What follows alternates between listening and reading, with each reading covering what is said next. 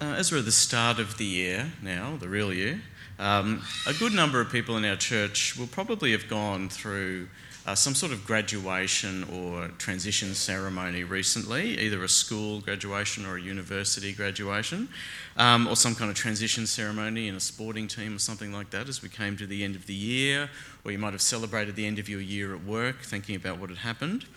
Just some kind of marker or experience that says you're moving into a new stage of study or work um, or your life. Now, that's a very uh, common experience, of course, and those events, um, particularly graduation from school or receiving a degree or being admitted into some professional or vocational organisation, um, they can be some of the most significant experiences in our lives. And particularly for young adults, I think those kind of things can be a marker of entering into the full adult world for the first time as your own person, taking up vocation and responsibility for your life.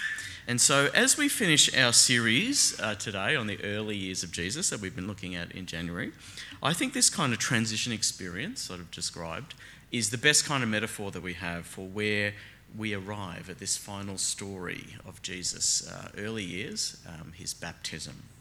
Because this particular story, this is a short story, a few verses, but it marks the transition between the early years of Jesus that we've looked at, his childhood and early life, uh, and the years of his ministry, his public work, and leading, of course, to his death on the cross several years later. And everything that comes after here is kind of the main story of our Gospels. And this is the end today of the prologue, really, to Jesus' story and his ministry. But as we've arrived at this point over the weeks, we've seen that there are events in the early years of Jesus' life that help us to understand what he's going to be doing from this point and what it might mean for us to be followers of Jesus, to be Christians.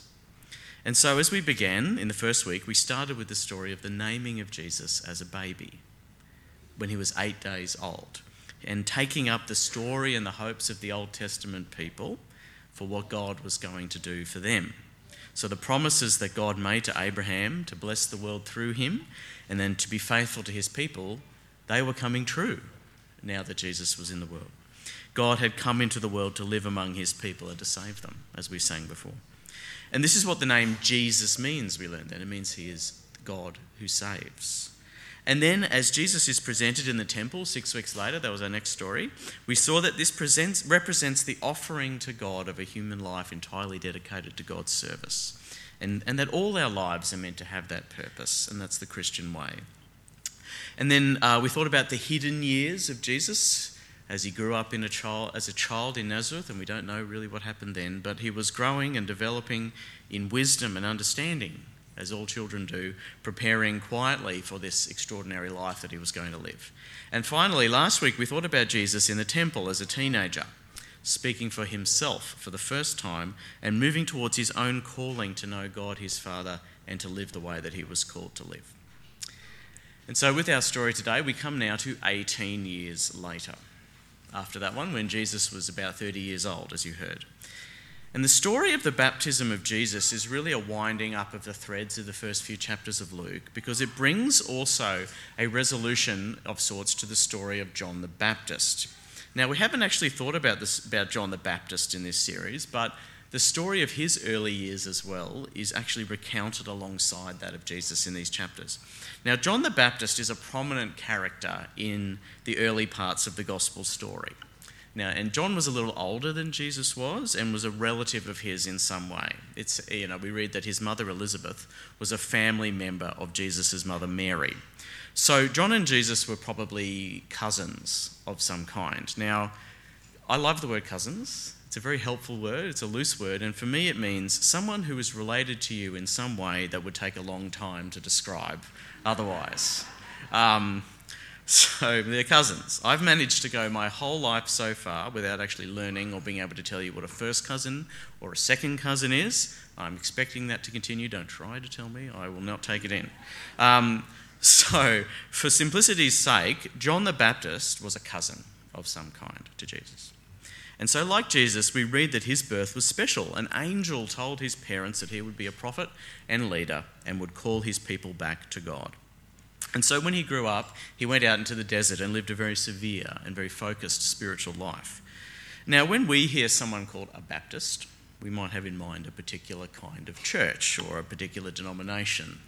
Um, he was he was known as a Baptist not because he was a member of those churches, of course, but because he encouraged people to repent of their sins and come back to God, and being washed in the river was a sign of this spiritual renewal. That's baptism. It was it was um, John's role to prepare people for the return of God in his presence in their midst. And he was pointing ahead, he said, to something greater than himself, the Messiah, God's chosen person.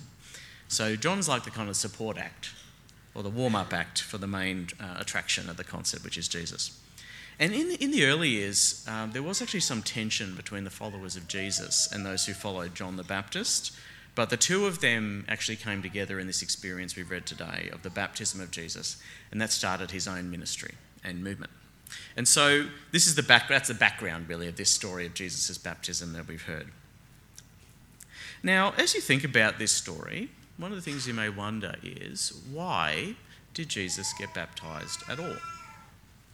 Given that he is supposed to be without sin and he doesn't need to return to God, why would he be baptised and how could it happen? Why would he bother? I think that in this instance, Jesus' baptism then is a sign for us that he is completely identified with human beings. So at the heart of it, what baptism means, I think, is that you are offering yourself to God for his purposes. On the other side of the washing in the water, or whoever comes out of the river after it, is someone who is ready for whatever comes next with God. That's what baptism is supposed to mean. So in one sense, sin is not the focus of baptism. God is the focus. Our life with God is the focus, and renewing that life is why people were baptised. So for Jesus, I think, baptism by John that he had is not a cleansing from sin. It's more of a graduation ceremony. He's ready now to move into whatever journey is next, identified with us. And we can see that this is accompanied by an affirmation from God the Father that comes from heaven about Jesus' identity and his ministry from here on. He says, as the Holy Spirit comes on him in a visible way and the voice of the Father is heard, "You are my Son, whom I love. With you I am well pleased." So that's the story we have in the Gospels, the last story of Jesus' early years. And again, I think we always ask in this series, well, what does this mean for us? It's not just an interesting story. Why is this story here? Does it change anything for us as we follow Jesus? So I think that, like the other stories of the early years of Jesus, this story is for us a wonderful reminder of the humanity of Jesus. And so the connection that he has with real human life and real human nature, this connection that God has now. For me, over the years, this is something that's become more and more important in my own understanding of Christian faith and Christian life. Uh, one of the persistent difficulties uh, that comes up in the life of the church, and it spills out, I think, into how the world at large understands God, is that we often think and act as though there is a separation between what is normal or natural and what is spiritual. So between the natural world and the supernatural world. And it's generally considered, or often, that you can be either interested in one of those things or the other, but not this, both at the same time. Um, you know, one of the questions that always comes up over the years when you tell people that you might believe in God or how to go to the church, they'll ask, are you, are you religious? Are you religious? It's an interesting question. Are you religious? Um, most people, I think, in Australia would say they're not religious. That is, in their life, they don't give focused time to spiritual things. They focus on their normal life. They're not the kind of religious, spiritual things that are not relevant to everyday life. They don't, they're not religious, religious, religious people. So spiritual things are separate to normal life, and if you're religious, well, that's fine. You might be interested in that, but that's a choice you make, and I think that's the Australian way. Um, we do have a split between natural things and supernatural things, and you choose which one you want to be involved with or concentrate on.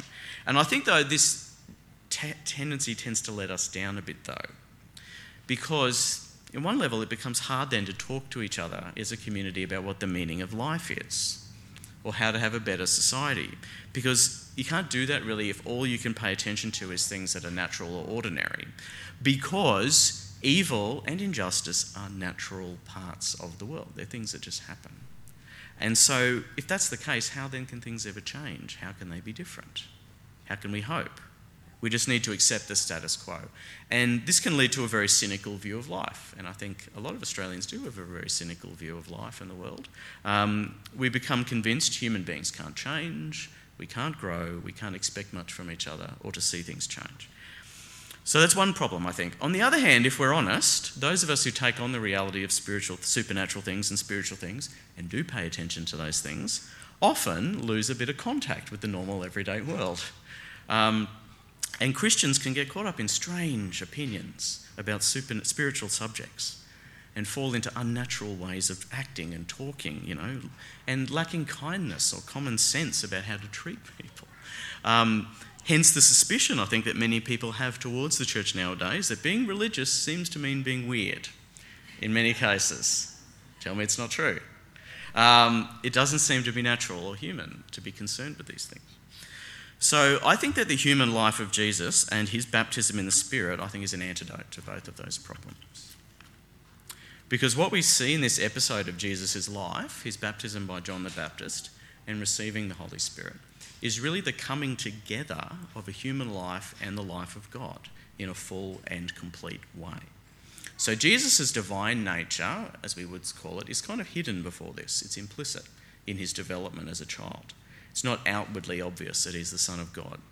But here, in his baptism, he comes to his full maturity, graduating into the calling that God gave him and receiving this affirmation from the Father, "This is my Son, whom I love. I'm pleased with him." And at the baptism of Jesus then, what we have is the emergence, I think, of the first fully human being into the world. Because he's the first human who is also perfectly at one with God and filled with his Spirit. You can see then in Jesus there's no either or. So Jesus' life is not about natural versus supernatural. It's not about religious versus non-religious, divine versus human. But it's both together, and it fulfills each other in the complete life of a complete person. With his baptism then, Jesus is the first in kind of the graduating class of properly spiritual human beings, but not the last. His humanity is not denied by being the Son of God. In being the Son of God, his human being is lifted to a new level, the level that all of us are made to live at. That's a lot to take in, I think. But I think it is the kind of conclusion that we're meant to draw from this story. There is now a new kind of human way at work in the world, a new way to experience the presence or the kingdom of God. And this is what John the Baptist said. Just before our reading, he says to the people coming to be baptised by him, "I'm baptising you with water, but someone is coming after me who will baptise you with the Holy Spirit and with fire." So John's baptism was about repentance. It was about returning to God and being immersed in the water for the washing away of sins. But Jesus' baptism is different. It's about the experience of being immersed in the Holy Spirit, to being really changed and given a new life and a new calling. This is what he is offering people. That's what John says. So the idea that this gap that we live with is this gap between us and God. There's the gap between being a human being and being a spiritual being, and that's gone now. It's gone. We are now both of those things at once. God lives within us. And that's the promise for those who follow Jesus by faith, who receive his baptism with the Holy Spirit and with fire. So the, the promise is that we will become, through the grace of God, what Jesus was by nature. We will be sons and daughters of God the Father. And so as we move on from the early years of Jesus and we jump back um, you know, into the Old Testament to look at uh, Joshua and think about the coming of Jesus in the future, I think when we hear this, this is what we're hearing about the story of Jesus. Jesus was a human being, God with us. And that, so the story of Jesus is the story of human beings. It's the story of all of us. So in the creation story in Genesis, when God made the world, he looked over it and he said, "This is very good. I'm pleased with it. I'm pleased I made it." Um, and now a lot has happened since then. A lot has gone wrong, but it's still good and God is still pleased with it. And he's pleased with us too. There's a lot in us, in our lives, that we regret, of course, and we want to change. And that's what many of us will grapple with when ninety-five percent of us finally abandon our New Year's resolutions next week. Um, but we know because of Jesus, that through his baptism we will be changed. And we will become what we were made to be. It's through grace, though. So we will be like Jesus. We will be human beings, normal people, normal people, but filled with the Spirit of God. And so whoever we are, one day we trust that this is what we will hear said over us. The voice that comes from heaven and says to you, "You are my son, whom I love. I'm very pleased with you." Or, "You are my daughter. I love you. I'm very pleased with how you've turned out." So these are words for us, I think, that Jesus brings today, which is a blessing from our Father that cannot be taken away. So let's thank God for that and pray to him now. I'm going to share some prayer for us and then we're going to sing. Dear Lord, we thank you for this message from the life of Jesus, the hope that we have that our normal lives, the humanity that you've given us, will be filled with your Spirit and made what it is supposed to be. We pray that you would come upon us in a new way today to refresh and fill our hearts with your Spirit, and that we would know the words that you say over us are that you are pleased with how uh, you have made us and pleased with what we are becoming. So we pray all this in Jesus' name.